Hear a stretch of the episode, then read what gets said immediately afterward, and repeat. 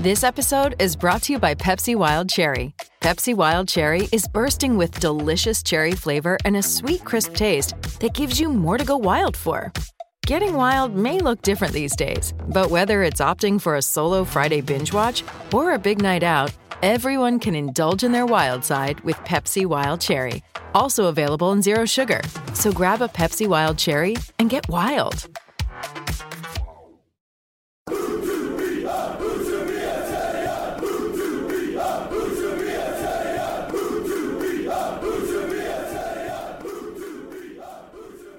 Hello and welcome to Utabia Podcast, episode 25.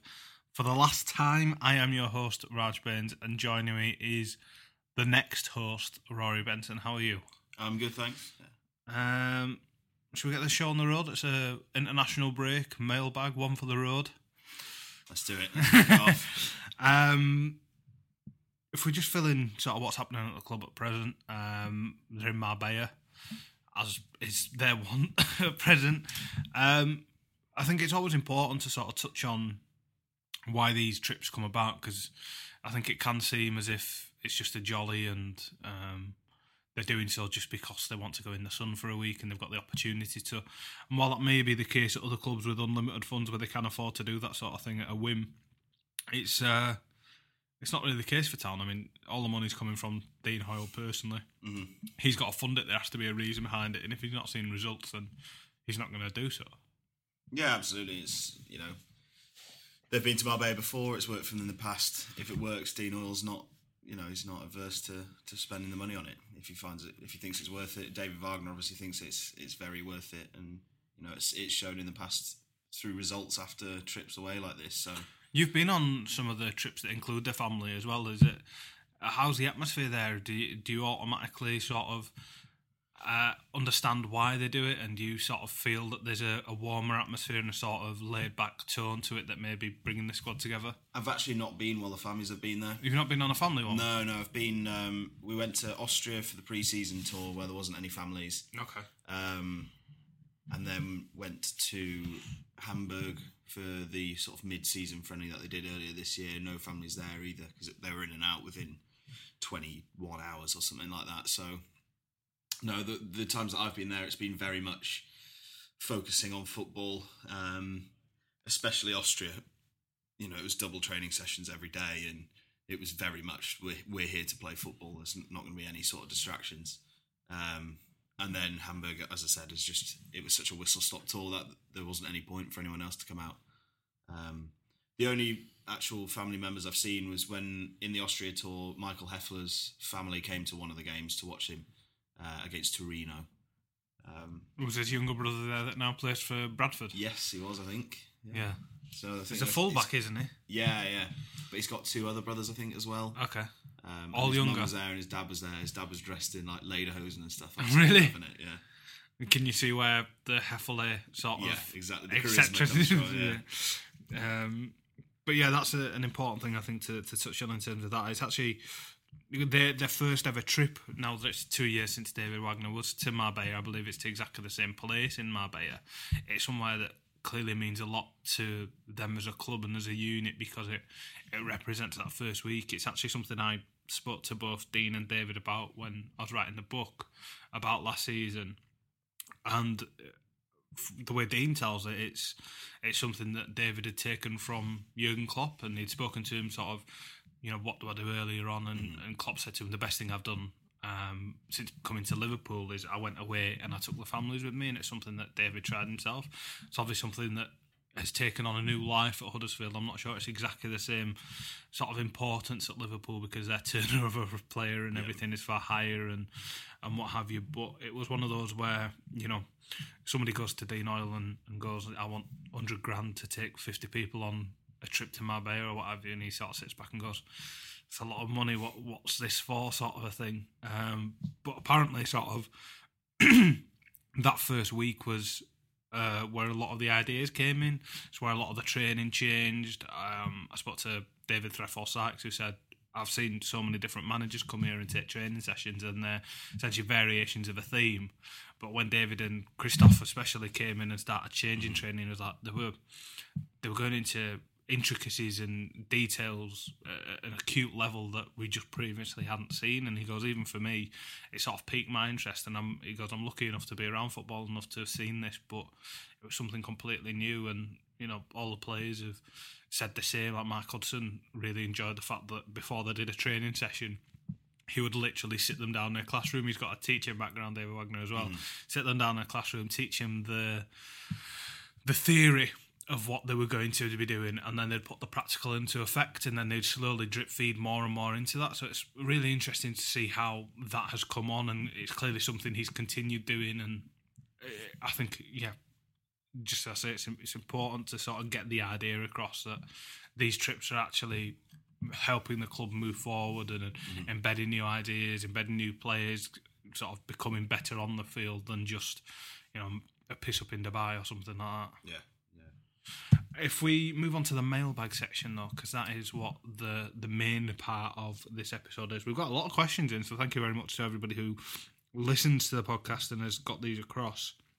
Um, and we'll go through them one by one and just uh, chat away as usual. No real structure because nothing's happened this week, thankfully. Uh, international breakers standard. Uh, first one, Rylan Rory. I'll let you jump into this one first. Um, which town players from the past do you think would get into the current team? Marcus Stewart for me, and maybe Chilwell or Drinkwater. Boothie at his peak. That comes from Paul Jacobs. Yeah, I think it's interesting to to think about. Um, I, Chilwell, although he was good at Town, I don't think he's an improvement on Chris Löwe. Um, so Even with his Leicester City form. I think I think what Chris Löwe has done over the past year, I think it would be quite harsh to leave him out of the team for someone for, for Ben Chilwell, who probably didn't. He played about eight, ten games or something like that for Town. didn't? Less than I'd imagine. Yeah. Yeah. he was there for just over a month. Yeah. Um, so yeah, uh, Marcus Stewart, obviously a, an unbelievable striker, and that's probably. I think him and Boothie would be the ones that would be the likeliest to get into the team because of the problems Town have of scoring goals at the minute. Um, who else?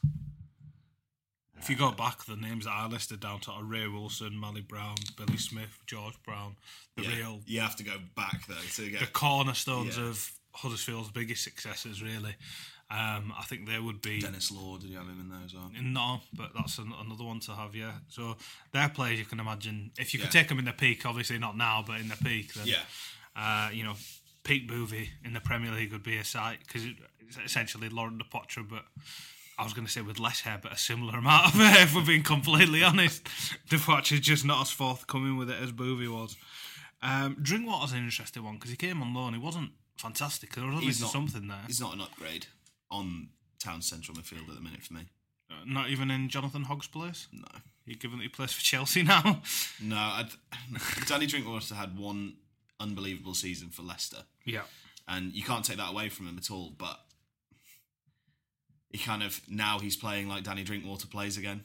Okay. He had one season out of his skin, and I, I don't think if you could take Danny Drinkwater of that season, then you might sort of then you might have him in. But I think N'Golo Kante was more crucial to that Leicester side, Right. uh, and Danny Drinkwater's not going to get in ahead of Aaron Mooy, and he's probably not going to get in ahead of Danny Williams or uh, Jonathan Hogg for me in terms of playing them together as a pairing as well.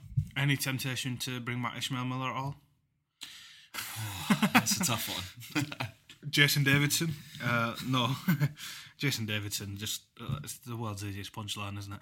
Um, anyone else? Or seriously, um, I mean, in the recent history, I think the one that probably sticks out is Jordan Rhodes. But every time he's got to the Premier League, he's been sold back to the Championship again. yeah, I, I kind of feel for Jordan Rhodes because I, I, I guess he hasn't really had a chance in the Premier League, and He's in purgatory, isn't he? he's one of those people who, you know, those strikers. Everyone's like, oh yeah, he's a Championship striker, but no one's actually taken a punt on him in the Premier League. So Even Borough didn't play him Yeah, because exactly. they brought in Negredo on loan. Yeah.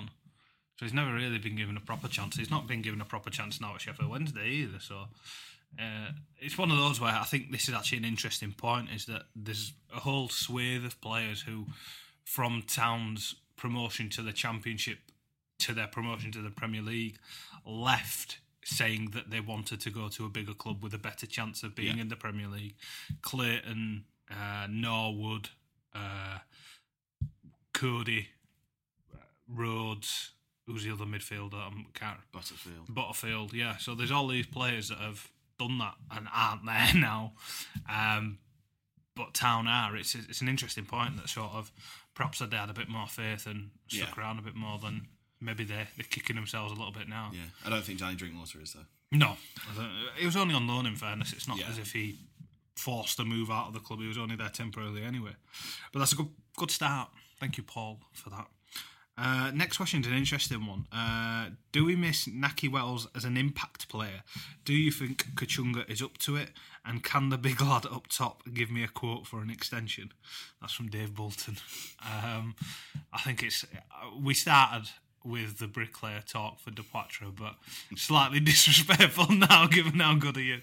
I think he's overqualified for an extension as well, given that he's got a degree in civil engineering. So Well, at maybe least you know the wall's going to stay up. yeah, he'll replan your entire street for you, but maybe the extension's a, a bit of easy work for him. But um, other than that, the the more serious questions: the town lack a player like Wells up front, and is it is Kachunga up to it? Maybe should Kachunga start coming off the bench and going up front as a bit of late spark up top?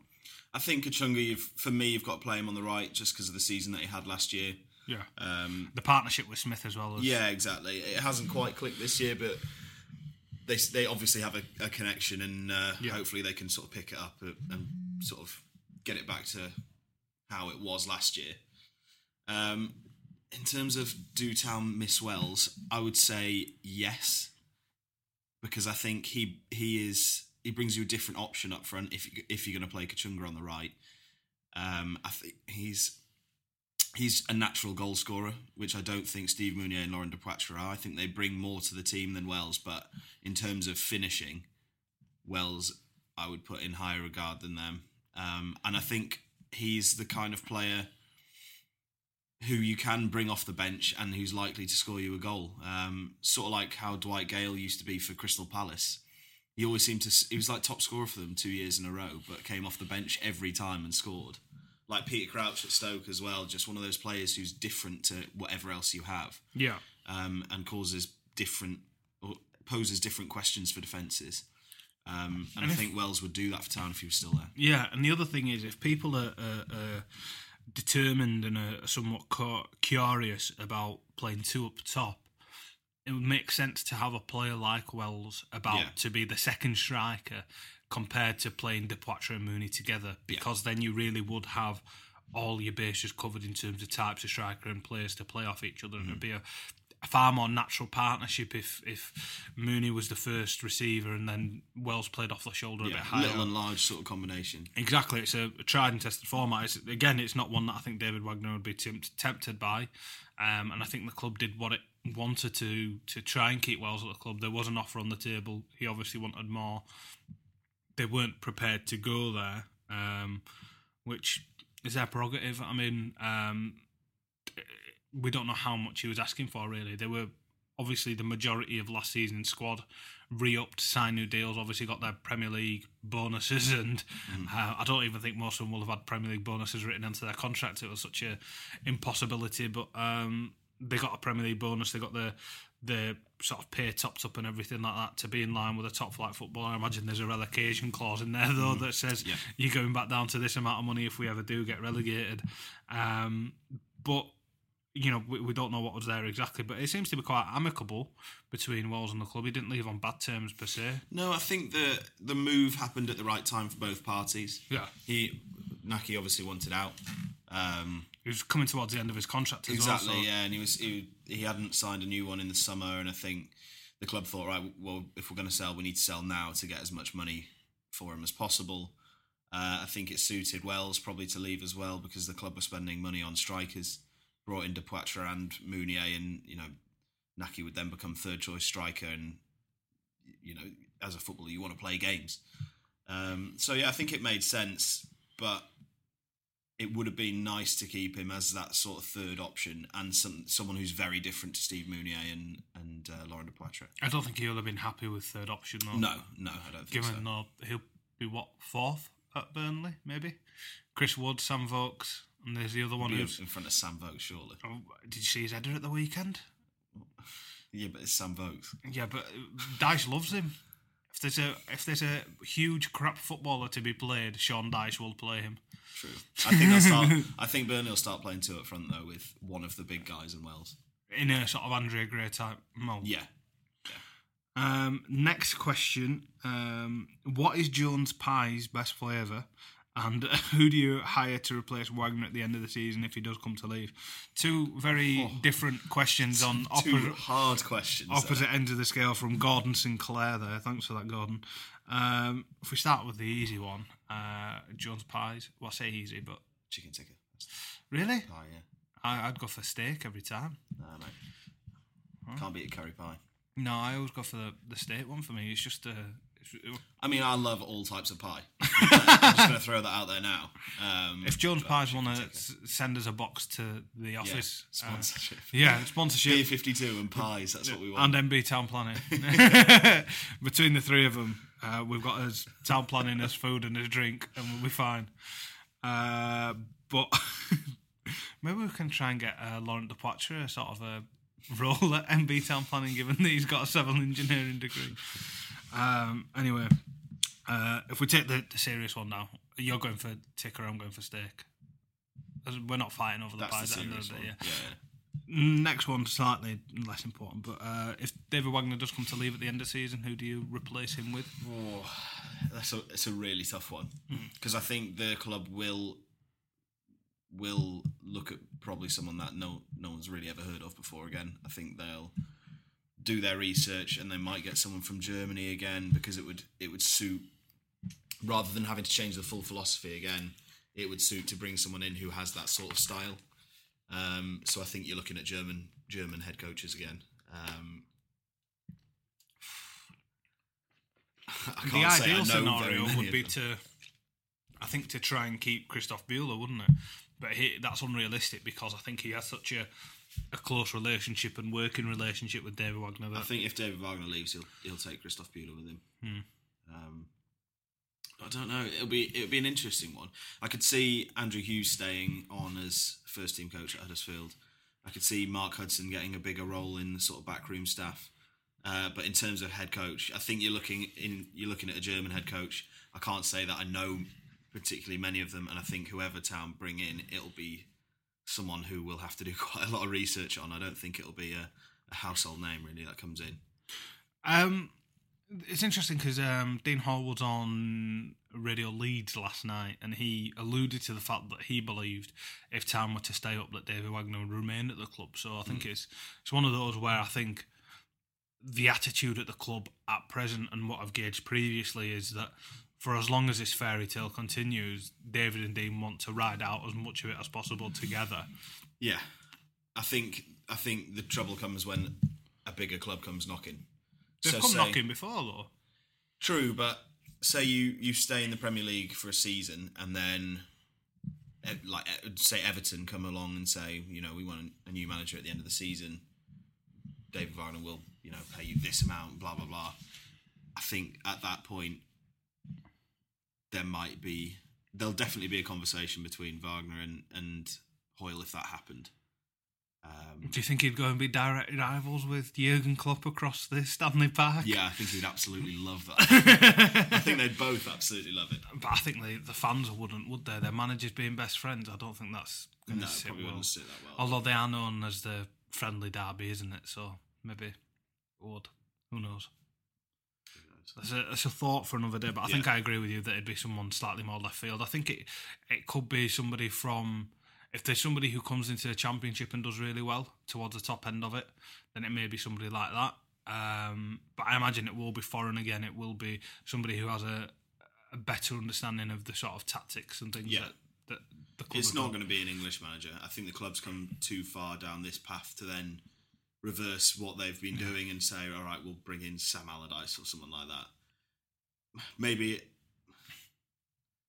Yeah, I think it'll be. A, I think it'll be a German. I just think they've the only the only about the type of Englishman they will uh, the next English manager at town if there was a betting market for it I'd put my money down on Mark Hudson I think he's been moulded for the role uh, and that would be my guess maybe in one or two appointments time Mm-hmm. three or four years down the line when it comes to the point where he's ready to take over I think that'll be the the thought. Yeah, I can see that happening. Um, you would just hope that he gets that David Wagner would stay a bit longer then and give Mark Hudson. I can see him saying next season. I think keeping them in the Premier League is one thing, establishing them in the Premier League is another. And if he does both of those, then his stock won't have fallen at all, and the job opportunities he's getting will still be there because big clubs always need coaches.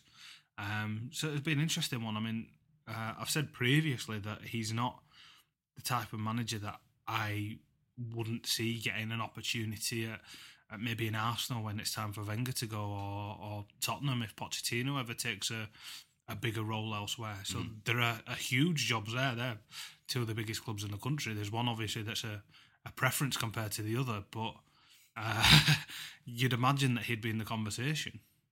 Yeah, I think I think Arsenal would be one where he'd fit in. I think that it would also. I think wherever he goes, he's got to go in the summer. Yeah, yeah, he needs that- time. not next summer, maybe in a few summers' time, but he needs that full pre-season. Yes. and I think he'll know that he needs to do that. So there won't be a rush in January if someone sacks a manager and they they're like David Wagner, do you want to come in? Because I feel like obviously when he first came to town, he kept them up. But you really saw the massive difference after that full preseason that Yes. he had and brought in his own players. So I, I think wherever he goes, whether it be next summer or in two summers' time or however long, it it will be in the summer. And I think it'll it'll probably it'll be pretty shortly after the season so that he can Yeah. move on to somewhere and, and build a team like he has done at town. Yeah, I would completely agree with that one.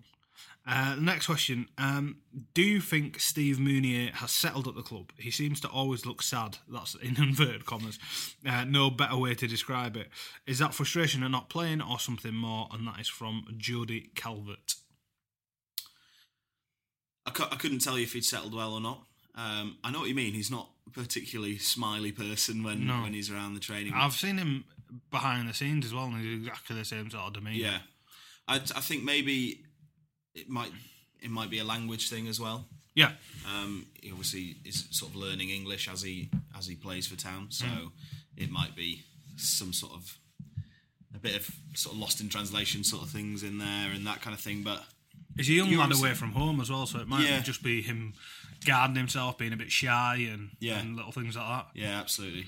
Um, Not everyone's going to come to a club and be Michael Hefele. I think. yeah, exactly. I, th- I, I don't know. I think he's. Uh, I think he. You know, everyone's going to need time to settle. He's 23. He's gonna.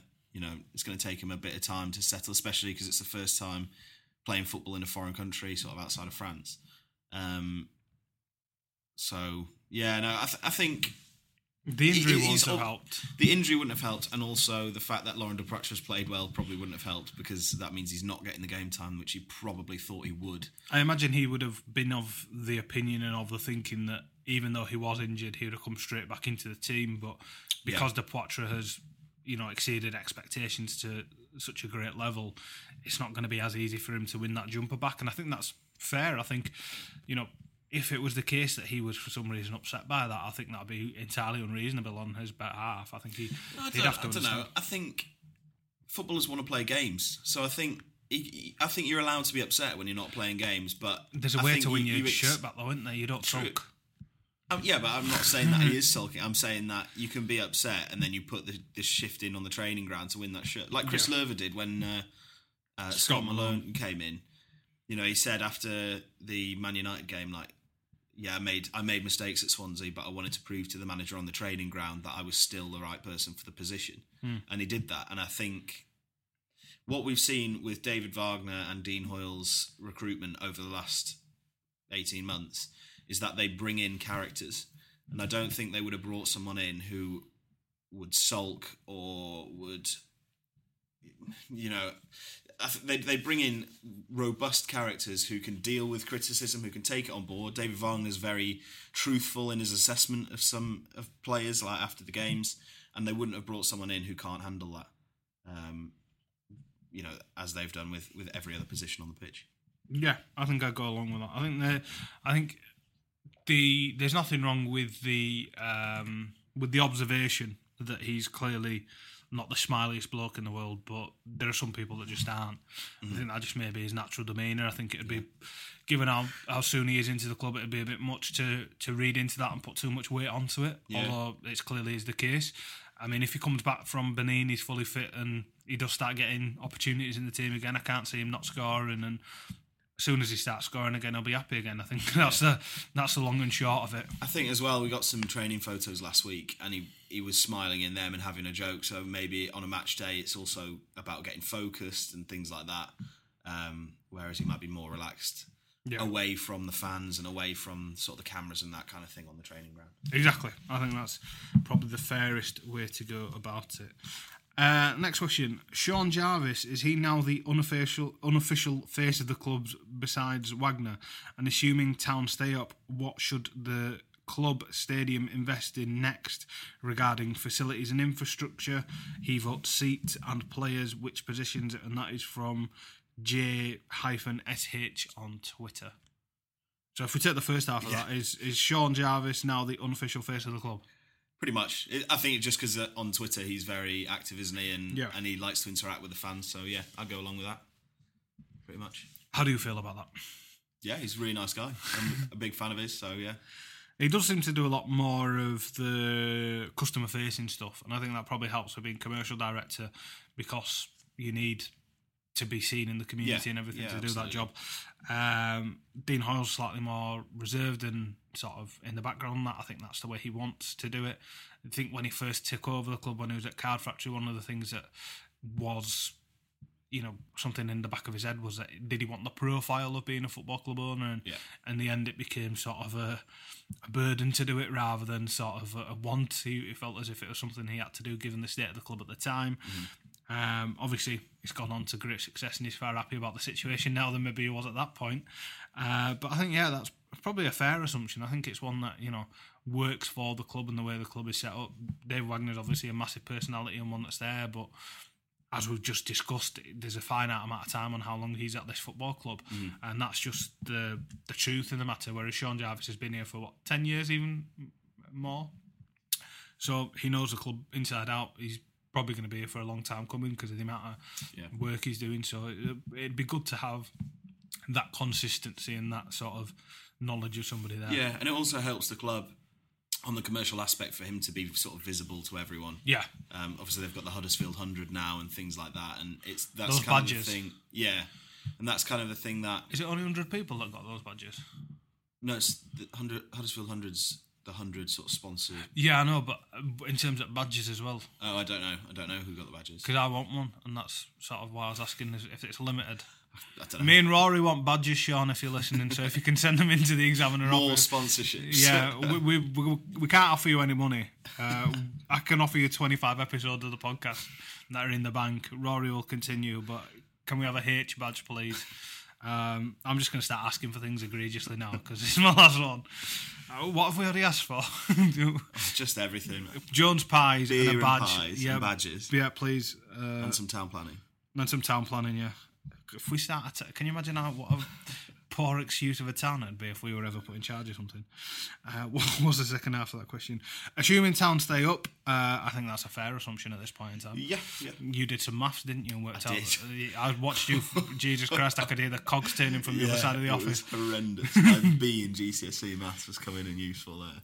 So what was what was the conclusion to that maths? Conclusion was that since the Premier League began, only three teams have been relegated after taking 15 or more points from their first 11 matches, which was Burnley in 2009, Norwich in 94 95, and Middlesbrough in 92 93. Right. and of the 29 teams that of the 29 teams that actually accumulated 15 points from their first 11 games only one of them was relegated which was Burnley 2009-10 Okay, that's good. maths Good to know. One, Stat attack Yeah, stat attack. Um, what was the question? Assuming town stay up, what should the club stadium invest in re facilities and infrastructure? He says new seats and players which positions. If we take the first half of that first, so that's the second third of this question. Uh, what facilities and infrastructure the team, team need to? I think they should. I don't know if this will happen or or anything, but I think they should buy the stadium. They should buy out. That was exactly what I was going to say. I actually think that's something that they've maybe not had formal discussions about, but internally has been discussed because we know the shared agreement. We know what a palaver that was Yeah. uh, going back. Uh, not to dig up old uh, issues or anything, but essentially the the 40 40 20 split between the Giants, the club, and the KS. KSDL. Um, Huddersfield Town are the overarching main tenants of Yeah. that ground, far and above any council concerns. Definitely above anything the Giants have with the three men and the dog that go and watch them. That's probably disrespectful, but it's the truth. Yeah. Um, and uh, the fact they only get forty percent of the profits out of something Yeah. that they're hundred percent of the cause for is if ridiculous. They, they, if they bought out the other shares and then and then just took the hundred percent profit, you know, it wouldn't take long for that to pay off. No, you would be paying. Well, stadium. if you think about the all the investment they made on top of what they should be doing, all those uh, grass heater lamp things that are Yeah. there to improve the pitch, all the infrastructural changes that have taken place this summer have all been footed by the club. Yeah. The amount of stuff that they put in, it's an uneven tendency, and they deserve to own that stadium in my opinion. I mean it may be it may be a case where it goes to sort of 80-20 between them and the council or something just so that the town is still getting something out of it. And i don't imagine that's something that the club might be against because obviously mm. there is the gym there and there are, are still community things and we know how important the community is to the football Yeah. club. But even where rugby league is concerned and you know rugby league is a sport I've played my entire life it's I'd probably say it's my favourite sport, even ahead of football, even though I spend the majority of my time writing about it. The Giants would be far better served if they built a 10 to 12,000 seater in Fartown and Yeah. they could take 100% out of that and they wouldn't be playing in a ground that's too big for them and they only filled up 10% of because it's it, it, it looks bad for them on a match day. If they're Yeah. ever on Sky and 90% of the ground's that's empty, just that's just rugby league though in general, isn't it? Now it's just the attendances are falling all over the place. So Well, it depends because the the clubs that have stadiums that are the correct size for them, Yeah, then it's fine. It's only the, the clubs that are playing in stadiums that aren't, uh, you know, appropriate for rugby league. If you have a, stadium that's between ten to twenty thousand, and you've got a club of the appropriate size, then it's fine. The atmosphere is better. If you've got somewhere like Headingley, which is given the changes and everything is floating anywhere between 18 to 22,000 24 at a push.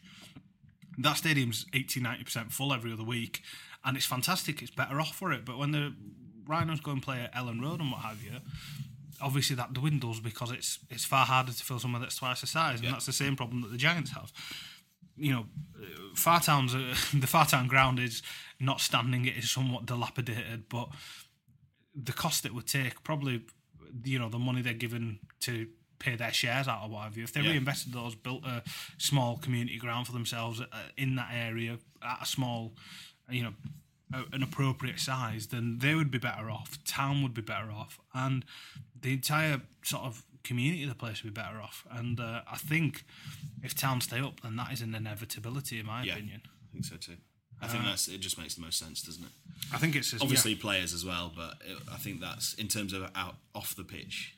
Um, that's probably the, the next thing to do for town. Yeah, I think that's sort of the next big infrastructural change. I know they're they're extending Canalside at present, aren't they? They've just got planning planning permission to do that. So these are clearly concerns, thoughts, and concerns for them in terms of what they're going to do. And one of the things that I remember David saying to me is that in many ways they're still a championship club, and I think this is one of the ways that they become a Premier League outfit. Sort of 100% across the board.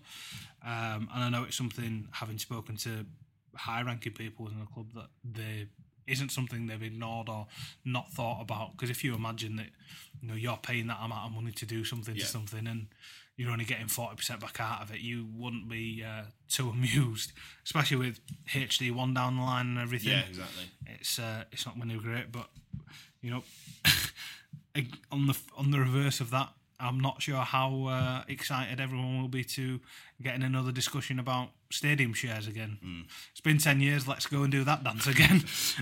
um, and on the playing side, uh, he says new seats. Does that just mean the seats look a bit old at the minute? The plastic seats? Yeah, a bit bad, aren't they? Premier League money, man. Just buy some new seats in the summer. um, if you can afford that gantry and the heated seats, then a few plastic ones can't be too much more than the clappers and the plastic bags that are there every week. Players, which positions would you think about? This is something again that Dean Hoyle uh, touched on on the radio last night. He said that they probably wouldn't be buying new strikers because they have two fantastic options, but they have identified other areas and that they're all over them like a rash. I believe is the direct, direct quote. Yeah. Where do you think he is and his manager is, uh, is targeted? I think uh, centre back. Okay. I think they'll get another centre back just for depth. I think you'll be it'll, you'll be looking at someone of a similar age to sort of Stankovic, Mm-hmm. someone that they can sort of blood into the first team, yeah. sort of thing. Um, I think you're looking at a number ten Yeah, definitely. because they have two number tens in Kasey Palmer and, and Sabiri, but Sabiri's not been anywhere near the squad recently. Kasey Palmer's injury prone, so they need a, a new number ten. Um, and then ha- that gives you two people, and that means you can afford to have Tom Ince as a winger. Yeah. Um, so that he gives you another option sort of there. Another right winger possibly um, in that position. Although you've got Ince, Van La Parra, and Kachunga who can all play on either wing. I think you probably need one more in there. Yeah. Um, apart from that, I think you're doing okay. Uh, to be honest, uh, again, maybe an, a younger striker, someone who, you know, from an academy somewhere or something like that, someone who's young and hungry and someone who's not going to play every game, but, you know, will bring you that other option, sort of a pacey young striker to bed in again, like the centre back. Um, but I don't know if we'll get that. No, I agree with the positions you've uh, you've identified. I think the first band of midfield are fairly settled. I think there's enough people there. Both fullback positions seem to be fairly well settled. Centre back's definitely an area. There's more goalkeepers than you can count. Number 10 is obviously an area. I think forward is one that if they identify somebody they can bring in, they probably will, but it's not a priority. Yeah. And again, it'll be wing and 10. So I think that's those pretty much answer themselves. I don't think you need to be a director of football to recognise No, yeah. um, where those issues lie. Uh, the next question it's an interesting one. This is probably one that you can uh, answer better than I because it's more interesting. But as a journalist covering town, what does your match day entail? And that's from Matt Shaw. Do you want to answer that first, or shall I? Yeah, yeah, can do. Um, we obviously run the live blog every week. That goes up about five hours before kickoff. Um, so if it's a home game, I'll do that from home for the first sort of two and a half hours. If it's an away game, someone takes it in the office for us while we drive there. Um, for a home, well, for both matches, probably try and get to the ground two or three hours before kickoff. Um, take over the live blog, get some sort of pictures and that kind of thing. See if anyone's knocking around and you know talk to other journalists and players if there are any there. Um, and then it gets to an hour before kickoff, and there's that's when you get the team news. Uh, so for the team news, it's it's all about sort of getting stuff out as quickly as you get it. So uh, obviously find the team, tweet it, put it on the live blog, get it on Facebook, that kind of thing. Uh, always do a Facebook Facebook live after that as well, discussing the the team and the changes that have been made. Um, and then from then it got it's pretty hectic. Um, obviously kickoff. I run the the live blog, which would just try and update as, often as possible. Obviously, it's sometimes it's quite hard because either five things have happened in a minute and it's very end to end, or nothing's happened in the net in two minutes, sort of thing. And you're kind of saying, "Oh, they've got the ball, but they're doing nothing with it," sort of thing. Um, half time comes around, bit of analysis at half time, another Facebook live video, uh, and then on to second half, pretty much the same. Um, and then after the game, that's when you, we just need to turn around as much of the stuff that we've got as possible. So Blake does the the player ratings and the match report, uh, and also the talking points from the match. I turn around the run of the ball sort of mini match report, um, and then head down to the press conference room in the bowels of the stadium uh, and listen to David Wagner and whoever the opposition manager is sort of doing that. Um, and then it's all about just wrapping up and recapping, and then uh, yeah, back home probably two three hours after the final whistle. Not everything. Yeah, I think so.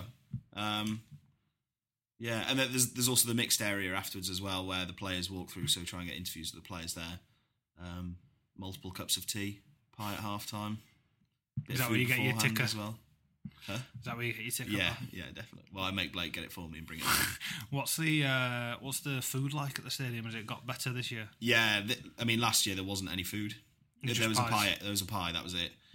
This year it's sort of. I think last time we had a. It was like a beef stew with Yorkshire puddings and stuff like that before the game. It was it was nice. And then there's a pie at half time as well. Sounds all right. And biscuits. And Get tea. fed for your wares. Yeah, yeah. Only Premier League though, not in the Championship. No. Only in the Premier League. Money goes further up here. Yeah. Uh, my match day routine is I wake up about uh, an hour and a half before kick off, uh, have a shower, wait for my mate to pick me up. we drive to the ground, we get a pint. I go into the Kilner Bank, have another pint, maybe get a pie, uh, watch the game from the comfort of my own season ticket seat, roll out. Have another pint, go home, maybe tweet about the game once or twice during, and then I write about it on the flip side. But on in truth, me and Rory very different types of football journalists. Rory does the the news and the uh, stuff as it happens, the match reports, uh, live Reporting, blogs, really, rather than- reporting. Um, I think it's probably the line where we're divided is you're a reporter and I'm a writer. Yeah. I do the more feature length stuff and sort of put into context and longer terms of sort of what's happened in the game and, and do a far more reflective analysis of it, whereas you will do at the time and Yeah, break the news and sort of thing, yeah. things like that. It's two different disciplines that are part of the same job, but it's why we're both part of the same team essentially because we cover Yeah. different bases, um, and that's why I can get away with not working match days and, and you know going to away games as I choose and going to the home games with my friends and whatnot. It's it's a nice perk of being on the side of it that I do, but Yeah. um, you know that's the difference between Yeah. No Bournemouth away for you and next week then. uh, not if I don't want to. No, if I want to avoid that trip, then I can. But you It's know, gonna be a horror one.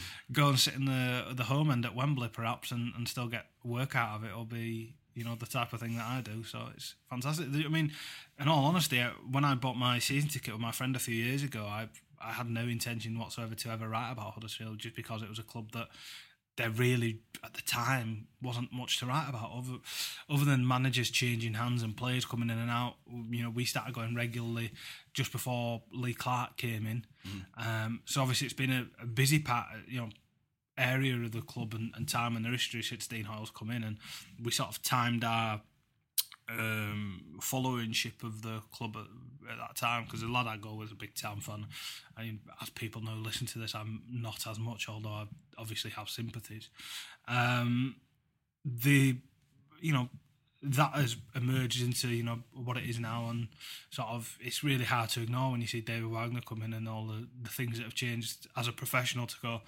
I really sort of want to get my teeth sunk into this and make sense of it in terms of writing and analysis, and that seems to have borne fruit. So I'm very pleased with that in a, a selfish perspective, but. Uh, uh, it's different, you know. It's interesting for me to find out what you do on a match day as well with the report and everything. Because although it's something I've done before, it's not something I've particularly enjoyed or done as much in terms of volume as you have. Just because it's, as I say, we do we do different versions Yeah. of the same job.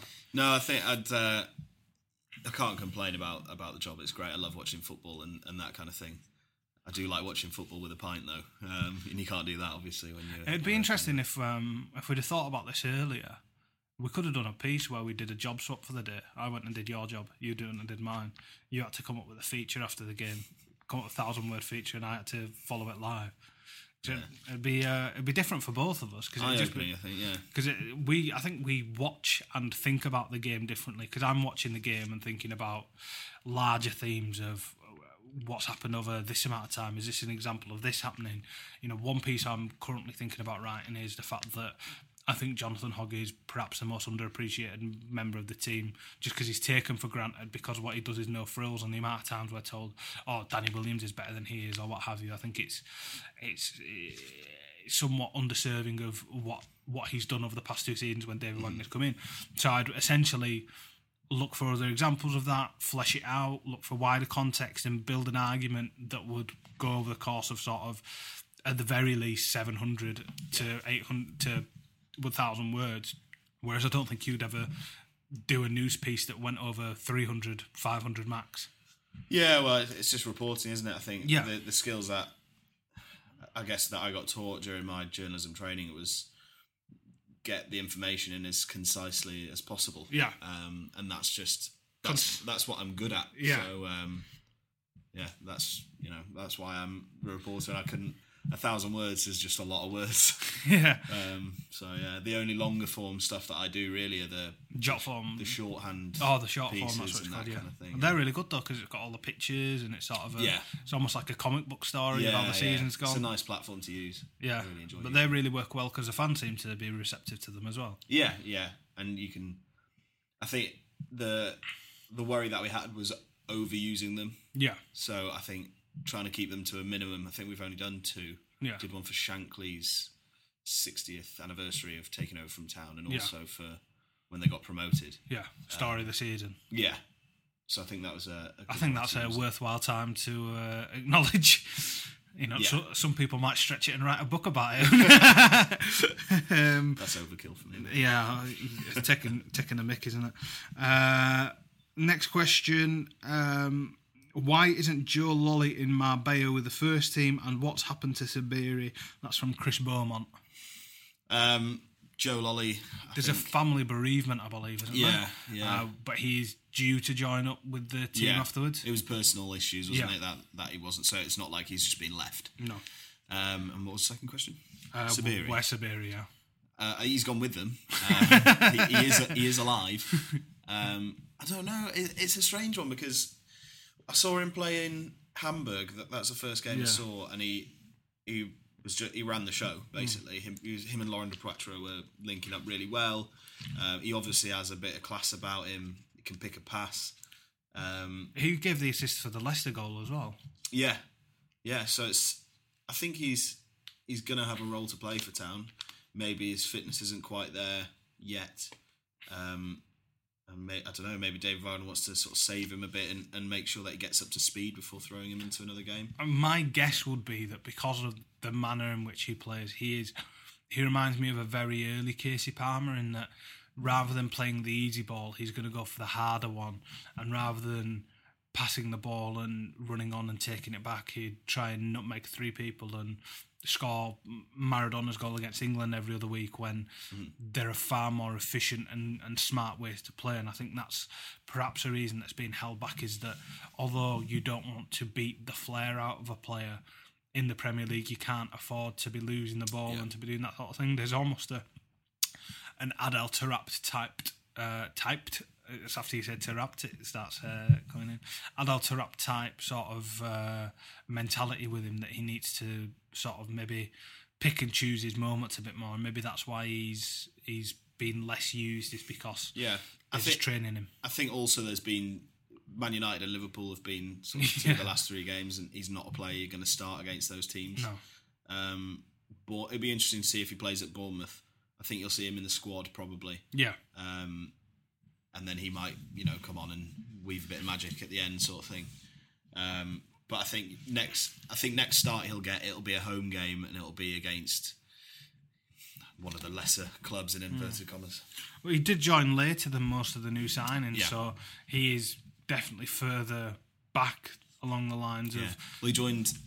Was it two days before or after Florent Hadergjonaj? Yeah. And I think Hadergjonaj had his first start at the weekend, so maybe we're seeing them sort of hitting their stride now Yeah, and, yeah. and uh, being at match match fitness. Yeah, I would agree with that. Um, I think that's everything on that question. Uh, Steve Mounie uh, is expected to be fully fit after the break. So is it going to be De Poitre, Mounie, or both? And that's from Dave. It's not going to be both. No, David Wagner won't play two up front. no, it's definitely not. I think it will be. I think at Bournemouth it'll be Depoitre. Um, I think he's played too well to take the shirt off him. I think the emphasis, the earnest, is now on Steve Mounie to prove that he deserves that shirt. Um, so if Depoitre doesn't have the best game at Bournemouth, Mounie comes on, scores two goals, then he gets the shirt the next game.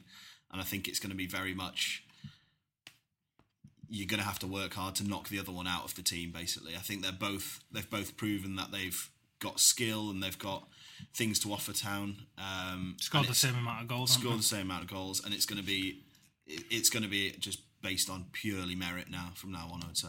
Yeah, I completely agree with that. Um, it'll be interesting to see how it develops. 'cause I think it's a a bigger test for both of them, and I think it's going to draw out better performances and and sort of you know test who's got the better attitude and Yeah. better application and everything. And I think you know that's the reason why you want um, competition in the side is because the more of that you have, the the better the players are as a result. And if the players uh, aren't better for any reason, you know that perhaps they don't have the the character that warrants being in the squad in the first place. Yeah, I agree with that. Uh, next question: When will a Huddersfield Town player next play for England? How Jake Livermore got called up and not Hogg is beyond me, and that is from Jacob Rogers. Yeah, Jake Livermore. I don't know what Gareth Southgate sees in him. Um, I think there are better English midfielders out there who he could have picked. Um, I won't name any names because we'll get into a massive debate. Um, but there is one guy who plays in a black and white shirt, Baldy guy who's quite good. Um, anyway, moving on. Uh, next English England player to play for Town. Well, I'm trying to think. The the English players in the Town squad uh, who play regularly. Tommy Smith at right back. Unfortunately, he's not going to be an England player because they've got so many right backs. He he could have a very similar career trajectory to Kieran Trippier though. Trippier went via Manchester City's academy to Burnley and then got a big move after playing well in the Premier League once he'd been promoted. Yeah, If Tommy Smith plays similarly well and he's seen by a bigger club and then gets an opportunity there. That's his route to the to the England team. Obviously, he won't be a town player at that point, but it's not a trajectory that's been that hasn't been done before. true. Um, but then I think he's going up against Kieran Trippier and Kyle Walker to be an England right back, Yeah, and I think they're both young guys. but at the same time, explosive. Kieran Trippier was going up against Kyle Walker and Nathaniel Clyne at the time, and the fact that he's managed to do that from a similar point of sort of Yeah, I mean, it's, I'm not. I'm not saying. I'm not saying never, but I. It, for me, it, it it doesn't seem probable that Tommy Smith will get an England call up. Unfortunately. yeah, Um, just because of the strength of the other players. yeah, here. the strength of the other players, and yeah. Um, who else have we got? Hogg, Jonathan Hogg. Tom Ince.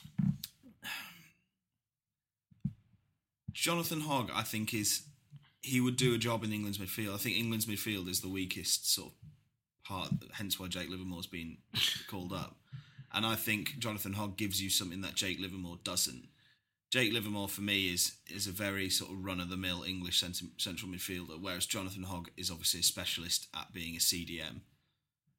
Whether Gareth Southgate is going to pick him is another matter um, because I think the emphasis now on England is picking young players who are, you know, I think the average age is, is probably as young as it's ever been.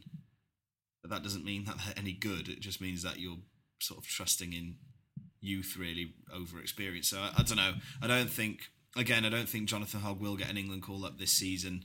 I think if he continues to play the way he's played in the last two seasons, he should be getting called up.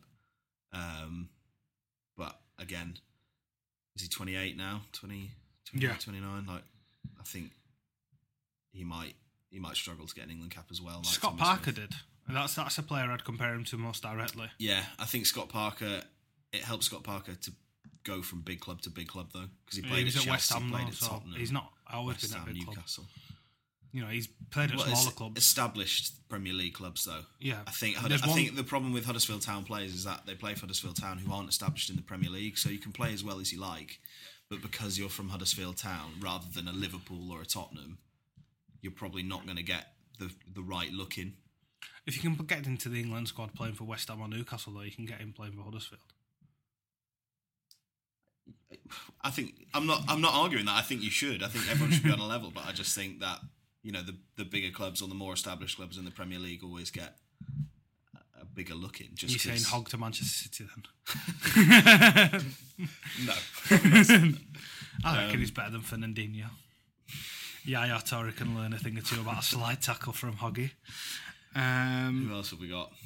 I think the honestly Ince, the, possibly. the most realistic answer is probably Ryan Schofield. Yes. Yeah. He's already in the system. He's already a fantastic prospect. He'll probably be England keeper at some point, definitely. Don't it know. depends whether he's going to be at Huddersfield Town when that happens. so. yeah, but he's He's obviously very, very it, held in very high regard by Yeah. Huddersfield Town and England because hmm. he He's playing above his age group already, isn't he? he's 17. He plays for the 21s. That's outrageous. Yeah. He's a giant child, though, isn't he? Yeah.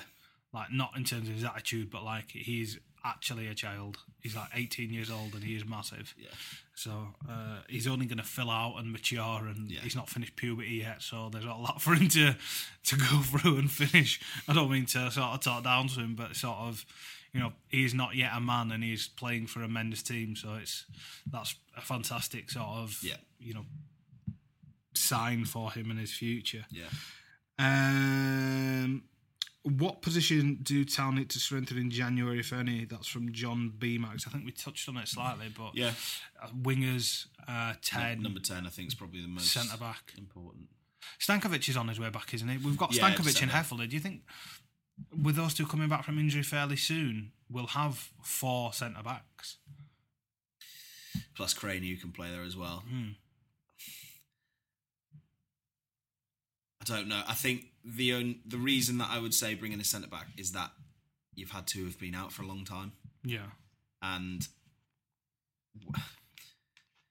you just don't want to be in the situation again where you've only got two recognised centre backs available for selection. And with Schindler suspended. suspended, it's now going to be Craney and Zanka next time, and you've got zero cover. Dean White can fill in. We've He can him. fill in, but you don't want to play like say You don't want to start a Premier League game with Dean White. I don't. exactly at centre back. You just don't want it. So no, I think I reckon another. There is a morbid part of me that does want to see Dean White start because I genuinely think he might get a yellow card within about 30 seconds. Yeah, Because there are some things guaranteed in life. Death tax and Dean Whitehead on a yellow. yeah, definitely.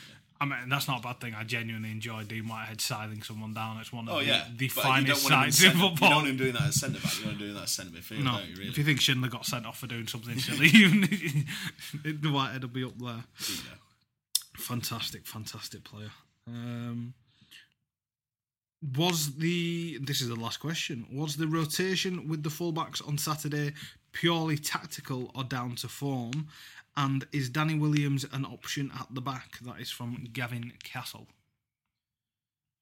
What was the first part of that question? Uh, was the rotation of the fullbacks on Saturday purely tactical or down to form? Mm, I would say tactical. Yeah, I'd agree. I think um, Chris Löwe's been better um, since his sort of couple of dodgy games at Tottenham and Swansea. Uh, not Swansea, Tottenham and uh, whichever other one it was. Um, yeah, I think he's looking back to his sort of normal self now. Uh, Tommy Smith has been pretty decent. Yeah, that was that header against Liverpool, which was questionable for the first goal, but Penalty as It was well. kind of yeah. Um, but I think the header was a bit unlucky as well. Have you seen the um, the tunnel cam that Liverpool have done? It's quite interesting because David Wagner at half time is obviously shouting at the referee on the way back down. He said, if you give one of those, there's, you know, penalty every game sort of a thing. And the referee sort of shrugging in his general direction. And then the end is quite a nice line from Jurgen Klopp because David Wagner comes out to see him and give him a hug and everything. And uh, Klopp says to him something along the lines of, I didn't know it was possible to park two buses in front of the goal, uh, which is obviously a joke between friends. I don't Yeah. think he'd be saying that to any No, of them. Jose Mourinho. Yeah, although that is again the truth. um, but yeah, it was uh, it's tactical, wasn't it?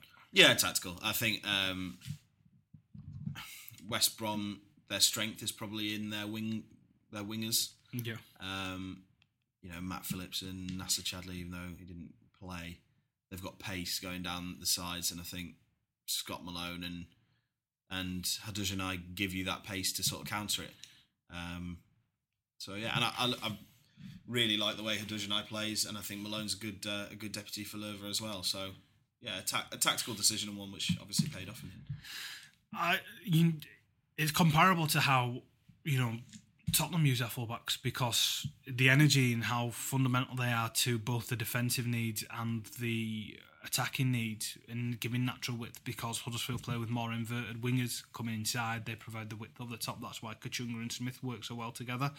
Uh, that's why so many people want to say Malone play over Löwe is because he gets forward more although I'd agree that he's a fundamentally secondary defensive player compared to Löwe. I don't think there's much argument uh, where that's concerned. Um, but you see the same. I mean, Kieran Trippier and Serge Aurier swap almost every game. Ben Davies and Danny Rose swap in and out every game. There's no real uh, knowledge of who is first first choice there because you know the players go in and out of form and they're playing so often that you're really not worried about seeing one or the other player. And I think if if Town can get to that place where Hadergjonaj and Malone are able to come in and relieve pressure and stress on mm. Löwe and Smith because you're right to point out the fixtures they've had because the amount of running they must have done against Liverpool and Man United are so heavy, the amount of concentration as well. Yeah. Their legs have been far heavier than the alternatives. Um, and you need the alternatives at some point to come in and, Yeah. and uh, play football. Coming into Christmas where there's more games where there isn't, uh, January where it's exactly the same when the cup starts kicking in, you need to be able to to rotate. And I think it's a good idea now after the first sort of ten games of the season have gotten out of the way, where players will start to be feeling fatigue now. Um, to start that rotation policy now and, and start it going because that's what we saw last season as well. Uh, maybe not as directly, but there was certainly it wasn't the same eleven every week, and it's, it's not going to be this season either because of the intensity and the energy that David Wagner demands from his side. It's just physically not possible unless you're a, a centre back or a goalkeeper to really do that week in week out. Yeah, yeah, no, I completely agree with you. Perfect. Um, and the last question is: And is Danny Williams an option at the back? Because obviously he came in, played three at the back, filled in in the middle of the seat, three at the back. Um, Yeah. He's played right back against uh, Crystal Palace as well. So utility man extreme. Yeah, um, I think he can do a job at the back. I think you lose some of his strengths though if you do play him at centre back. Uh, I think he's a good carrier with the ball. Um, I like how aggressive he is in that central midfield role. He goes to players and, and tries to make things happen, tries to take the ball off them. I think that overzealousness might not work at centre back um, because you know you, you're then giving fouls away closer to your goal um, if you do foul someone. So for me, although he is an option uh, and definitely could play at centre back, I do think you would miss his sort of dynamism if he if he did move backwards. I think in cent- central midfield, alongside Aaron Mooy and possibly as well Jonathan Hogg, if they're going to the four three three, I think it ro- works really well because they're three very different players, and Danny Williams gives you that energy um, in the centre of the park to and and Andy can run the opposition centre midfielders into the ground because he's got so much energy, so so sort of fit that I think he can do that. Um, whereas at centre back, it's much more about positional play and being in the right areas at the right time. And I think he's probably got the nous, but I think he's just more suited to a central midfield role. Yeah, I, think that's very much needs must, isn't it? In that case, uh, especially when three at the back isn't really going to be the the choice unless you get a player sent off and everything like that. So, I don't think that's something we should expect too much going forwards.